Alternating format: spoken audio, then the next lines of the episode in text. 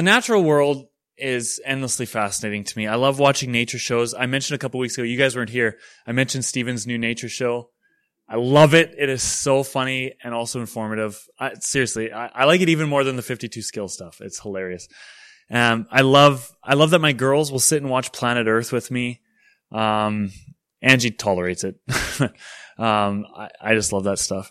Nature documentaries, they always focus on the same things, where they get their food, how they eat, how they reproduce, and how they defend themselves. And it's that last topic that we're going to draw on this morning, how our Creator God in His vast imagination provided organisms with the means to put up a fight against whatever their predators or environments can throw at them. So we're going to talk about how animals defend themselves, because it'd be weird to do a whole sermon on how animals reproduce. So we're going to not do that.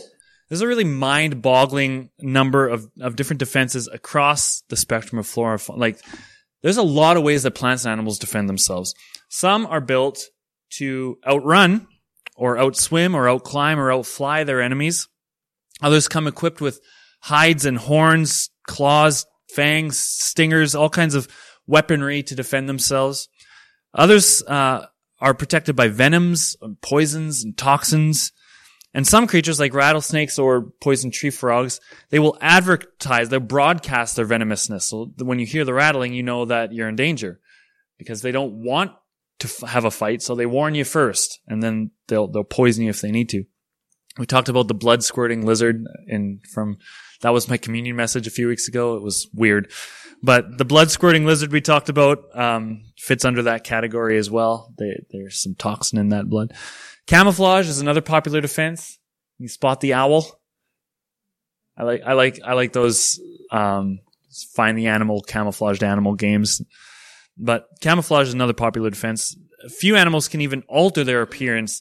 My favorite creature of all time is the llama, because my friend Matthew and I, it's got sentimental appeal to me. But my second favorite animal is the cuttlefish. Have you ever heard of a cuttlefish?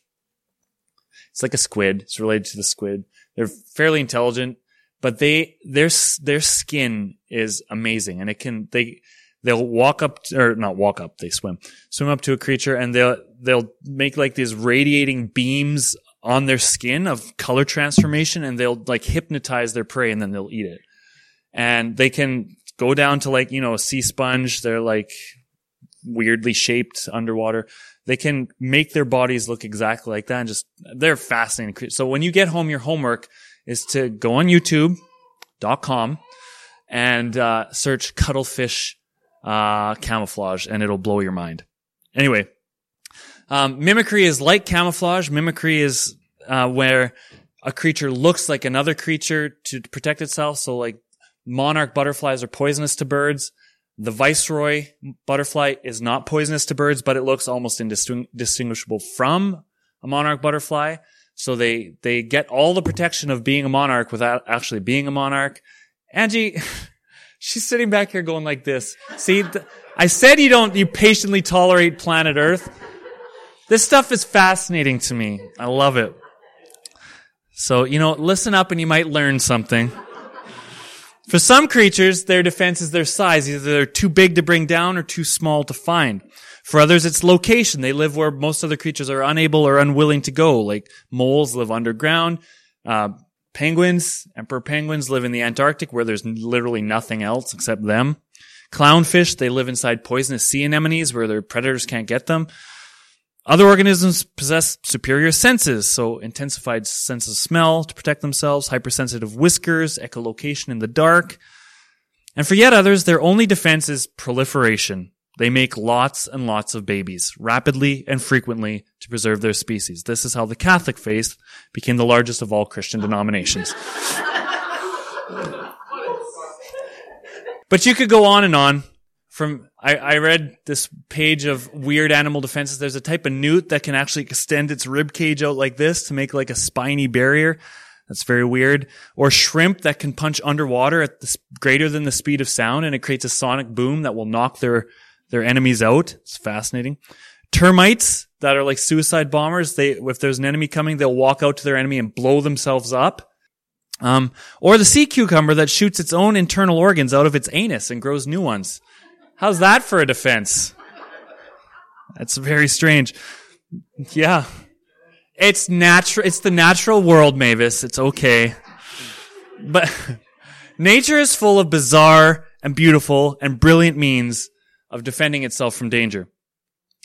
Well, danger is plentiful around the small but thriving population of Christians in and around the Roman city of Philippi. We've talked about these dangers before. They're twofold. There's dangers from outside the church, from hostile neighbors that zealously promote worship of the emperor. There's dangers also within the church from selfish quarreling and infighting that threatens to undermine their commitment to the gospel and to the bigger picture of serving Jesus. Paul's just finished updating his beloved Philippians. The Philippians are kind of his favorite church, and he's just finished giving a personal update. And the personal update is that he himself has faced down these very same dangers, dangers from outside the church and from within the church. He's faced them not like stoically, like, oh, I have to, but he's faced them and rejoiced. Despite the danger, and in fact, because of the danger, God is being glorified. So he's able to see purpose in his suffering. But today's passage marks a turning point in Paul's letter to the Philippians. He takes the attention off himself. He's done with his personal update. His personal update is best summarized in verse 21 when he says, "For me to live is Christ and to die is gain." Basically, they want to know how Paul's doing. He says, well, a lot of mess is happening around me, but to live is Christ, to die is gain. It's all good. So he's done updating on himself, and now he turns his attention towards his purpose for writing to the Philippians.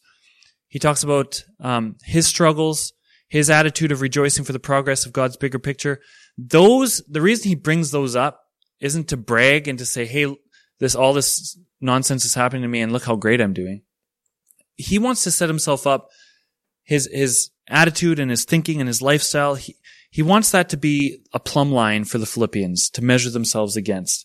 Are you able to rejoice when you go through the same suffering I'm going through? And really, more accurately, as we'll see over the next 4 weeks, they're not to imitate Paul's lifestyle and attitude. Paul sets them up in the next 4 weeks to imitate Christ's lifestyle.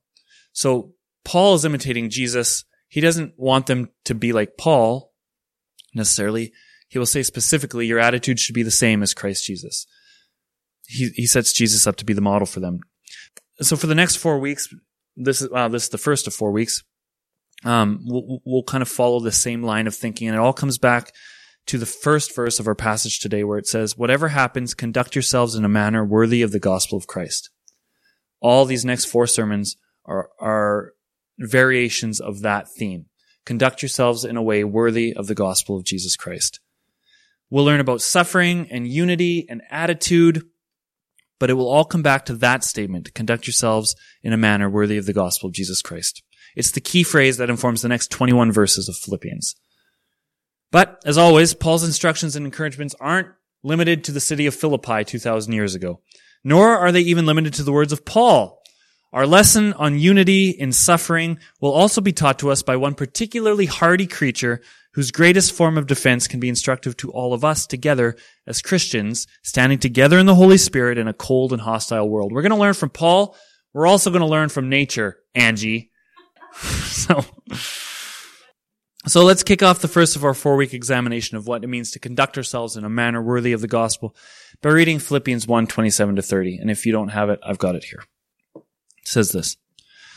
Whatever happens, conduct yourself in a manner worthy of the gospel of Christ. Then, whether I come and see you or only hear about you in my absence, I will know that you stand firm in one spirit, contending as one man for the faith of the gospel, without being frightened in any way by those who oppose you. This is a sign to them that they will be destroyed, but that you will be saved, and that by God.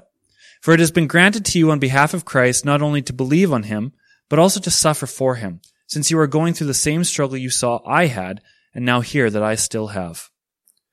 It's kind of a jarring phrase, right? That it's been granted to you on behalf of Christ, not just to believe in him, but to suffer for him.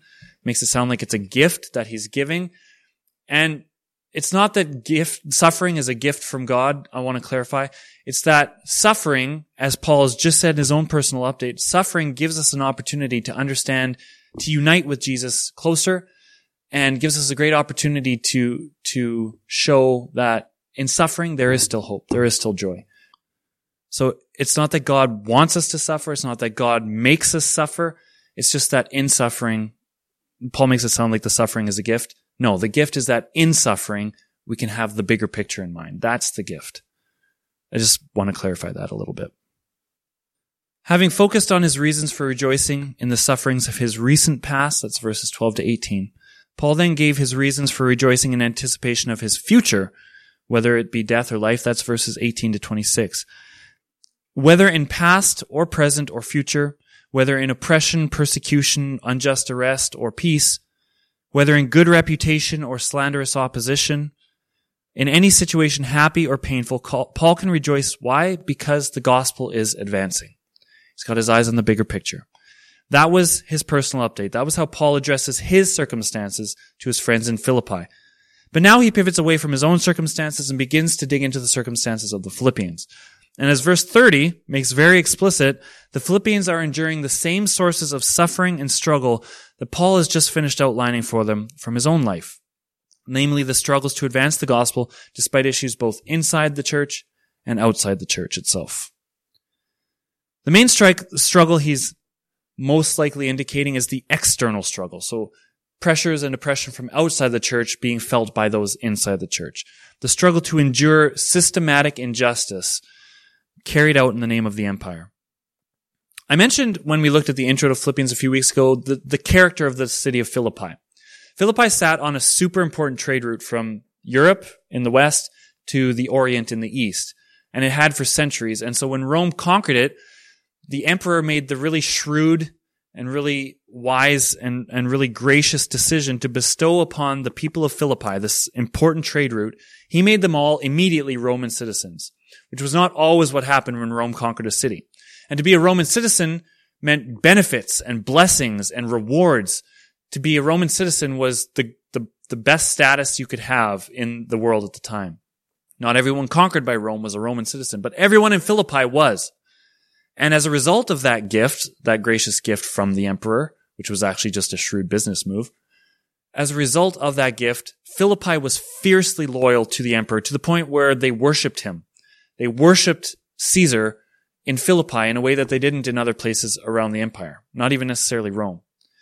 Caesar was Lord and Savior throughout Philippi. You couldn't escape Philippi without hearing or reading those words. Caesar is Lord and Savior. And so for this reason, you can see how the local non-Christian Philippians would bristle at the idea, at the rumblings of this new religious sect, which was openly proclaiming a new Lord, a new Savior, a new King, and a new kingdom. They worship Caesar as Lord and Savior, and now there's this upstart group of fanatics saying that some guy they crucified decades earlier is Lord and Savior. That's ridiculous to them. Not just ridiculous, blasphemous to them. And so you can see how they would bristle and want to stamp out these Christians. To the non-Christians in Philippi, having anyone other than Caesar as Lord and Savior was blasphemy. This, by the way, is what Paul's tapping into when he lays the foundation for the next few paragraphs. Verse 27 says in the NIV, which is what you see back here, it says, "Conduct yourselves in a manner worthy of the gospel of Christ." That term, conduct yourself, it's a relatively poor translation of the Greek word politeueste. Politeueste. I think. My Greek is rusty. But that word politeueste is a compound word, and the first word in that compound is polis. Polis tueste. Combine it together. The word polis is a word that maybe is familiar to you. Think of Indianapolis or Minneapolis or metropolis. So with those words in mind, any guess what the word polis means? Grouping of people, city. Polis literally means city or city-state. Like Sparta was a city, but it was a state, like more like a country than an actual city. And that's what polis means. It's also where the word politics and politician come from. They have the same root words. Polis, politics is the affairs of the city. Politicians are those who are in care of the city. In ancient Greek literature, politeueste is a verb that means take an active interest in the affairs of your city or city-state. You could extrapolate that to take an active concern in how your country is doing. It's a word that signifies good citizenship in the polis or the larger place that you find yourself in. So when it says conduct yourself in a manner worthy of the gospel of Christ, really what Paul's saying is be a good citizen in a way that honors Christ, honors the gospel of Christ. Citizens of Philippi would be very familiar with the term politeueste. That's their whole identity. They are fiercely loyal to the emperor. They're super concerned with being good citizens of Rome. That's their whole thing. They were literally brought to worship because they were so thankful to Rome for the citizenship bestowed on them. Philippi as a city was all about living as a citizen in, as Paul says in verse 27, a worthy manner. That's what Philippi was all about. But in verse 27, Paul isn't impressing on the Christians the need to be good citizens of Rome, even though other places he does say we should live within the rules of the empire. He's not saying conduct yourself as a good Roman citizen. Instead, Paul purposefully chose this politically charged word in a politically charged city to a bunch of Christians enduring politically charged persecution precisely because this politeueste that they require means taking an active interest in their new place of citizenship, the kingdom of God. So when he says conduct yourselves in a manner worthy of the gospel of Christ, that means be a good kingdom citizen. Live as the king would want you to live. Live in a way that brings honor to the king, that makes his good news known to all people.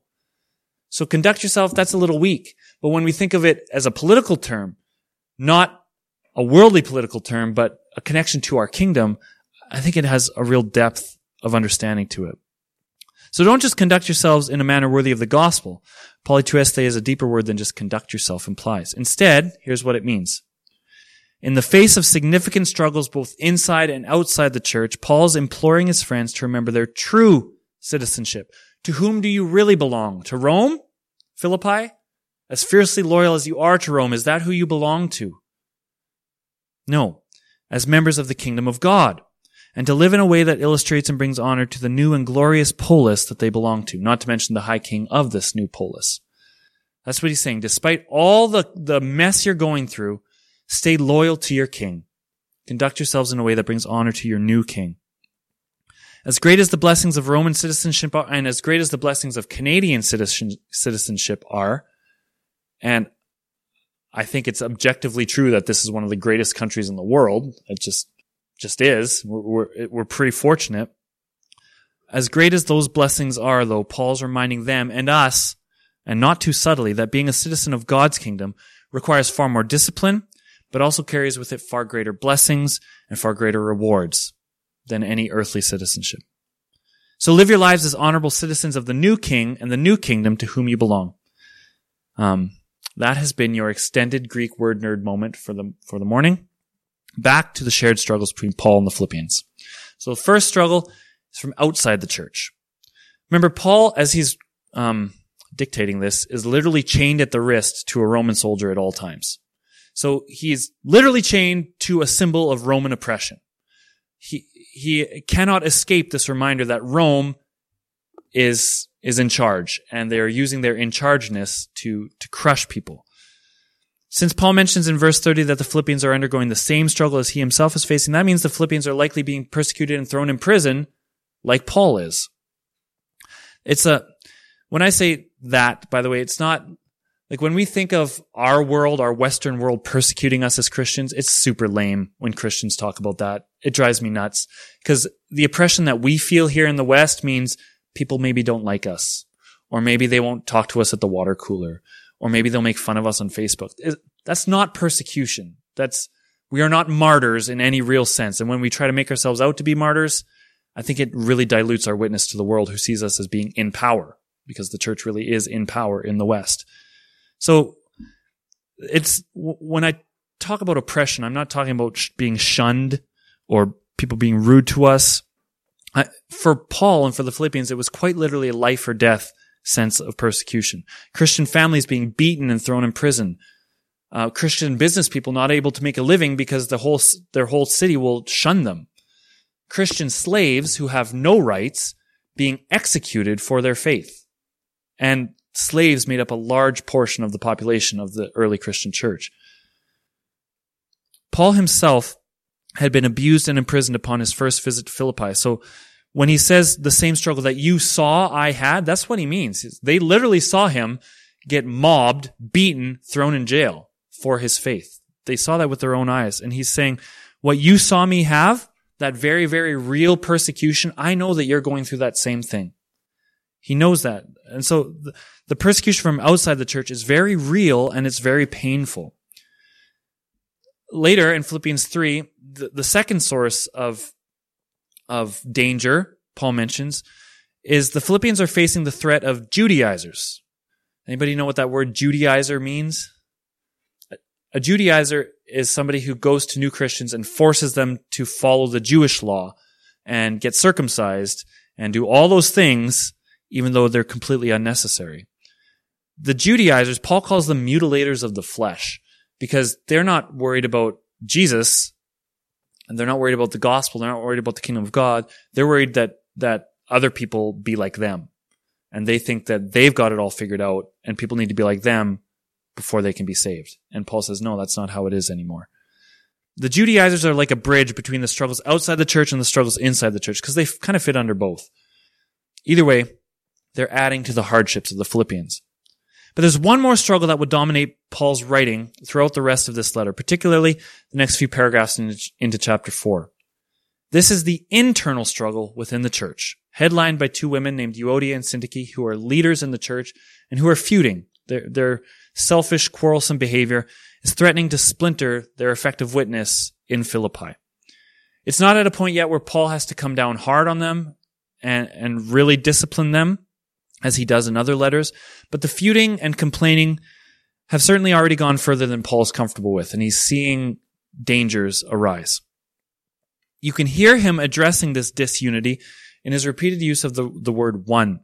So it says here, they are to be of one spirit and one mind, striving together for the faith of the gospel. One, together. You can hear him addressing this disunity. This theme of unity will really come alive in next week's passage, so I'm not going to go into it too much today, but it's certainly present in what we've read this morning. And so the dangers for the Philippians, inside, outside the church, are very real. There are dangers in the outside environment, which is cold and hostile towards believers. And there's dangers festering within the faith community itself, threatening to weaken them and pick them apart. And with that image of a cold, harsh environment and enemies threaten to pick you apart, I'm going to go to nature now, because nature is an excellent teacher. And verses 27 to 30 always conjure up for me images of one particular animal and its powerful means of defending itself from A, a cold, harsh environment, even as it defends itself from B, predators that seek to weaken and undermine their very lives. So I have a little clip for us to watch. This is from a BBC program called Frozen Planet. And yes, thank you, Tom.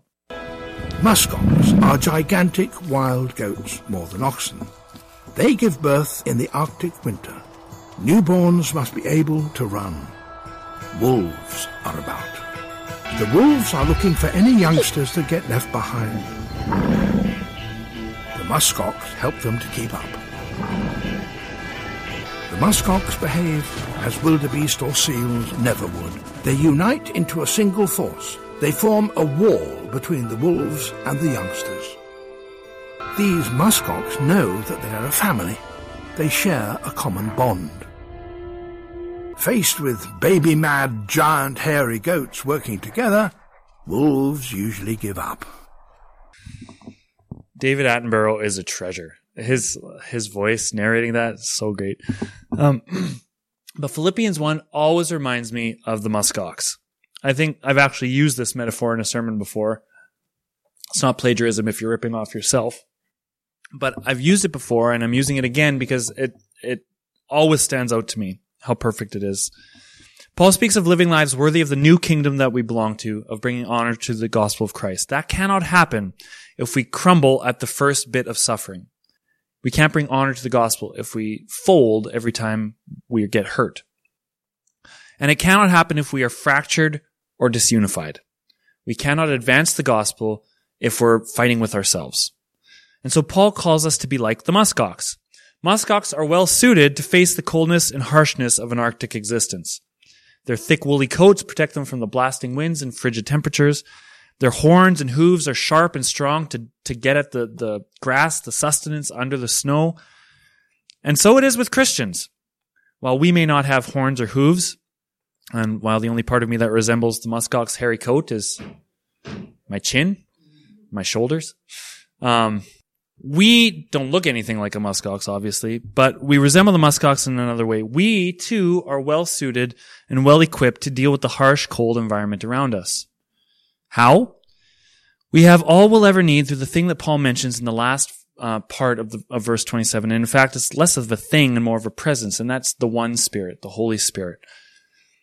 Just as muskox are equipped to deal with the harshness and the coldness of their environment, when we experience harshness and coldness, and again, we don't experience much of this in our Western world. The church is very much in power in the Western world, unfortunately. And so when I say harshness and coldness, I just mean any kind of suffering in the world around us. And we all suffer at different times for different ways. So I don't want to try and connect us to the Philippians and say that we are oppressed. We are not an oppressed people. It's important to distinguish that. But the world outside is still cold and harsh. And I don't mean just literally because it's been minus 40 for 3 weeks in a row. The world oppresses us. Jesus uses the phrase "the world" as all that is evil around us. And that's how I'm using it too. So there is brokenness all around us. It's a harsh, cold environment that we are asked to sow good into. Thankfully, we are equipped with the Holy Spirit. Without the Holy Spirit, we don't have what we need to defend ourselves. If we stand in the one Spirit, we will receive the promises Jesus made in the last few chapters of John. So here's a few promises Jesus made about the Holy Spirit and how he will defend us from a few chapters in John.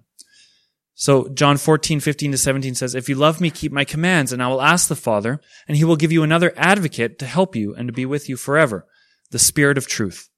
The world cannot accept him because it neither sees him nor knows him. But you know him, for he lives with you and will be in you." Later he says, "The advocate, the Holy Spirit, whom the Father will send in my name, will teach you all things and will remind you of everything I have said to you." John 14:26. Later he says, "Very truly I tell you, it is for your good that I am going away." It's amazing to me that Jesus says, it's better for me to be away from you. But that's what he says. "Unless I go away, the advocate will not come to you. But if I go, I will send him to you. When he comes, he will prove the world to be in the wrong about sin and righteousness and judgment. And finally, when he, the Spirit of truth, comes, he will guide you into all truth." That's John 16:13. So these are all the ways that the Holy Spirit acts as our defense. The word that Jesus uses in John is advocate. An advocate is someone who stands up and speaks on your behalf. It's a legal term, like a lawyer, but we don't like the word lawyer. So Jesus calls him an advocate, someone who is powerful, who will stand up for us. And that's what the Holy Spirit does. He defends us by being our source of truth. He helps us. He guides us. He shows the world how crooked and cold and harsh it really is. And that's just the beginning of the ways that the Holy Spirit does this for us, is our defense. And so this Spirit that Jesus talked about will be knowable. He will live within us. He will teach us. He will refine our understanding of life and death. He will guide us. In other words, the Holy Spirit will make us citizens, honorable citizens of the kingdom of God. Moreover, the Holy Spirit is unknown to the cold and brutal world around us. And so he'll prove the world wrong about sin and judgment, which sounds a lot like Paul's encouragement in verse 28 when he says, "This is a sign to them that they will be saved, but that you will be, or they will be destroyed, but you will be saved, and that by God." I'm not super comfortable with passages that talk about destruction of people. But for these people who are being oppressed fiercely, that is an encouragement that you don't need to fight against them, that God is just. He will take care of that. All you need to do is endure, which is hard enough as it is. In being united and standing against the cold, harsh environment of the world around us, that will be the sign that our salvation is secure. If we refuse to fade or wither away in the coldness of the world around us, if we refuse to die off, if we stand firm, to use Paul's words, then that will prove that our salvation is secure, that it was real the whole time. And those who live contrary to the gospel, they may destroy us, but in the end, there's a greater destruction coming. And you better believe it, there are wolves out there. Actually, more specifically, I think there are wolves in here. And I don't necessarily mean this building right now. Maybe some of you are like wolves. I don't know. But I mean the church in general. When I think of the external suffering, which, again, none of us really ever experience in a truly meaningful way, I think of the coldness of the world, harsh and unforgiving. But we are built to withstand it through the empowering presence of the Holy Spirit. But when I think of the wolves, I think of internal issues. I think of the Judaizers who insisted on devouring vulnerable believers for their ignorant and self-righteous purposes. Hey, be like me to be saved. Well, anytime you start saying that, it shows that you are more proud than you are humble. Anytime you're more proud than you are humble, you need to question how close you are to the kingdom of God. And so the Judaizers were like wolves. They picked apart the most vulnerable, those who weren't strong in their faith. We have people like that in the church today. Who do wolves target in that video? Do they target the full-grown mommy musk oxen? No, of course not. They go after the immature. They go after the vulnerable ones. And that's true of wolves in the church today. Those who are newest in the faith are those who are most vulnerable. When we burden non-Christians or new Christians alike with a bunch of religious expectations and unrealistic moral standards, when we welcome them in the door and say, hey, glad to see you. You need to be like this now, or you're not welcome. When we do that, I think we're making two mistakes. When we say you have to have your crap together before you come in the door, when we behave like that, we're making two crucial mistakes, sinful mistakes. Number one, we're forgetting how hard it is for baby muskox to thrive in this harsh world, and we just suffocate them further with self-righteous demands. It's hard enough to be a newly born muskox. You have to fend off wolves. You have to survive in the cold. It's hard. Why would we suffocate them with harder expectations? Be patient. Let them grow. If you guys, when I was a teenager, hadn't been patient with me and trust that I was growing, you never would have hired me, knowing what I was like as a teenager. You got to give them a chance to grow. You have to allow for imperfections and mistakes. And number two, we're forgetting that we too were once baby muskox and in fact are still growing and are learning ourselves. We're not the full-grown daddy protector muskox we think we are. In a lot of ways, even though my faith is, I think, strong and healthy and fine, I'm still a baby muskox. You're still a baby muskox. So when we make other people be adult muskox immediately, we're forgetting that, no, we're babies too, and we're all growing together. We are no better, as evidenced by if we're judging other people, then we are being self-righteous, and that shows we're still baby muskox. We have not grown and matured. Does that make sense, or is that a super stretch of an illustration? I can explain it further, but okay. So in one sense, legalism's like a wolf pack seeking to destroy the immature and the vulnerable in the faith, but there's a much more imminent and a much more dangerous type of wolf. It's a well-camouflaged wolf that we don't always see sneaking up on us until it's ready to rip us to shreds. This is, of course, the same wolf that was beginning to gnaw on the Philippians, on the Philippian church. It's the bloodthirsty wolf known as disunity. I hate this wolf. It shows up over and over in the lives of churches and people that I care about, and it's the worst kind of wolf because you never see it coming till it's already eating you alive. I'm not going to say much more about this predator today because, as I mentioned, unity will be our main theme for next week. For now, we need to acknowledge its potential presence among us. We need to be on guard against disunity at all times because nothing robs us of our energy or our compassion or our purpose, quite like selfish quarrels and taking our eyes off the bigger picture to focus on smaller differences. That will rob us of our effectiveness immediately if we're just fighting with ourselves. It doesn't make any sense. But those are the dangers facing those muskoxen. Those are the dangers facing us, fellow muskoxen. A cold, harsh, anti-gospel climate around us, though not anywhere near as bad as what the Philippians were experiencing. Plus, the ruthless predators known as self-righteousness, legalism, self-centered disunity. There's a lot of dangers facing even us today, right? But what are Paul's instructions for defending against these internal and external struggles? How can we, a bunch of hairy, thick-headed goats, no offense, like muskoxen. How can we stand up against the struggles around us and within us? What is our defense? Well, like the muskoxen, we circle up and we stand firm. We build an impenetrable wall of faith. We protect the vulnerable and we stand as one. There's always more that unites us than divides us in the church. And I'm almost done. I watched a lot of videos of muskoxen in preparing for the sermon, believe it or not. a lot of muskoxen footage. And there's a remarkable number of videos that show the muskoxen failing, where the wolves will attack the herd, and the herd will scatter, and a baby will get lost in the chaos and get picked off. Sir David Attenborough, in the video we just watched, says a fascinating thing in the narration, right towards the end. His words were, "These muskox know that they are a family. They share a common bond." When the muskox behave as a family, when they remember their common bond and they unite together, they were impenetrable. The wolves didn't stand a chance, and they just, like it said later in the narration, faced with baby-mad, giant, hairy goats working together, wolves usually give up.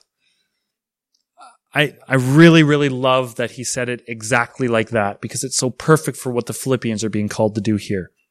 It may sound like a rude description if I'm equating you to those muskox, but the point needs to be made. It's not like the wolves seek to tear apart our Christian faith. It's not like they'll just give up when they see us singing songs together and taking communion together and praying together. Paul's not being naive like that. He's not just saying, hey, do Christian things and the wolves will give up. But the key is verse 28. He says, when we stand firm in the one spirit that unites us, when we strive together as one mind, focus first and foremost on the gospel, when we refuse to be frightened in any way by those who oppose us, so in other words, when we stand courageously as one, we rob suffering and danger and persecution of its power. We rob disunity of its effect on us when we stand together.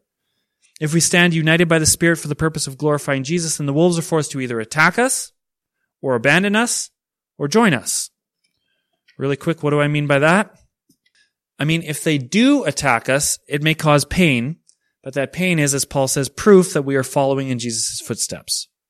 That persecution is our proof that we will be saved because we didn't wither or give up on Jesus because life got challenging. If we stand strong in our faith until the end, even when the wolves of selfish ambition or ignorant hate or internal squabbles come at us and hunt us and seek to tear us apart, if we stand strong, that will be proof that we are honorable citizens of our polis, our kingdom. If, however, the wolves abandon us, if they see our united front and they give up their fight, give up their efforts to destroy us and just walk away, or if they see our united front, our united strength, and decide to join us, it will not be because we launched a vicious counterattack. By the way, I don't know if there's any recorded instances of wolves just joining up with a muskox herd, so I understand that that's a little weak as a metaphor, but you know what I'm saying. But if they either abandon their fight against us or join us, it's not going to be because we fought back. Jesus is very clear about that. That is not how honorable citizens of heaven behave. We may have sharp, pointy horns that we could use if we want to. We just refuse to use them. Rather, if they give up their attack or join us, it will be because we forgave them when they harmed us. Or we did good to them, even though they hated us. Or we forgave each other when we hurt each other. It will be because we relentlessly circled around the most vulnerable in society and cared for them relentlessly when nobody else would or could, even in the midst of our own suffering. And that is the mission of the church, by the way, to care for the vulnerable, to care for the weak, because that's us. We are vulnerable and weak. And so we extend that grace to others. And if the world sees us circling around those who are vulnerable, they might just join in with that. It will be because we gave freely without expectation of return, prayed for those attacked us, turned the other woolly cheek. That we don't fight back. That's not how we prove to the world how cold and harsh it is, by being just as cold and harsh as it is. We prove how cold and harsh the world is by showing an alternative, a warmth that the world doesn't have. A defense, a united front that no matter how they attack us, they can't get through. If they abandon us or join us, it will be because our one Spirit filled our hearts and minds so full of His one love that the wolves either shrunk away from it in fear and shame, or else gave in to the love and joined the muskoxen, which, again, I don't know if that's ever happened. Doesn't matter. That's the power of unity. That's the power of standing together as one mind in one spirit. So nature has many fascinating ways of defending itself. But we as Christians don't need claws or fangs because we don't fight back in that way. We don't need superior abilities or senses because God uses the humble to shame the strong. Humble people like you and me, small people, That's who God chooses to accomplish powerful things. So we don't need to have superior abilities. We just need to be open and willing. We don't need camouflage or mimicry because our love and grace are designed to stand out in this cold, harsh world around us. In the case of the muskox, we are reminded of how we too can defend ourselves against harsh environments and vicious wolves both inside and outside the community. Our only defense is to stand together and face the suffering, face the persecution, and most importantly, face each other, knowing that we are one people with one heart and one mind, filled with the presence of the same one Holy Spirit, with one shared goal in mind. And that goal is to courageously bring the glory of the one King of our new one kingdom. That is our mission. Bring glory to the King. If we cave to fear or to selfish quarrels or the first whiff of suffering, then we will scatter and stampede and squash out our hope and our faith and our joy. But if we stand as one, we are impenetrable, and we'll find ourselves standing together in victory on the last day as well. Be like the muskox. Stand together. That's the only way we can survive. Let's pray. Father God, thank you for the unity that we have in you.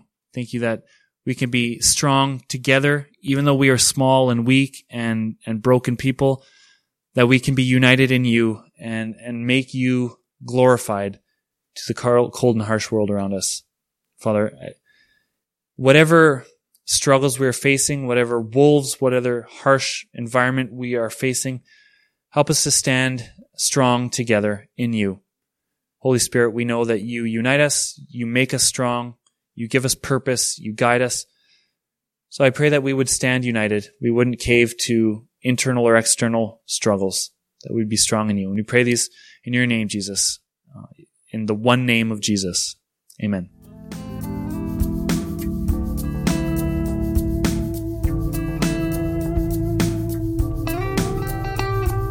We're also going to learn from nature, Angie. So, listen up and you might learn something. I'm still a baby muskox. You're still a baby muskox.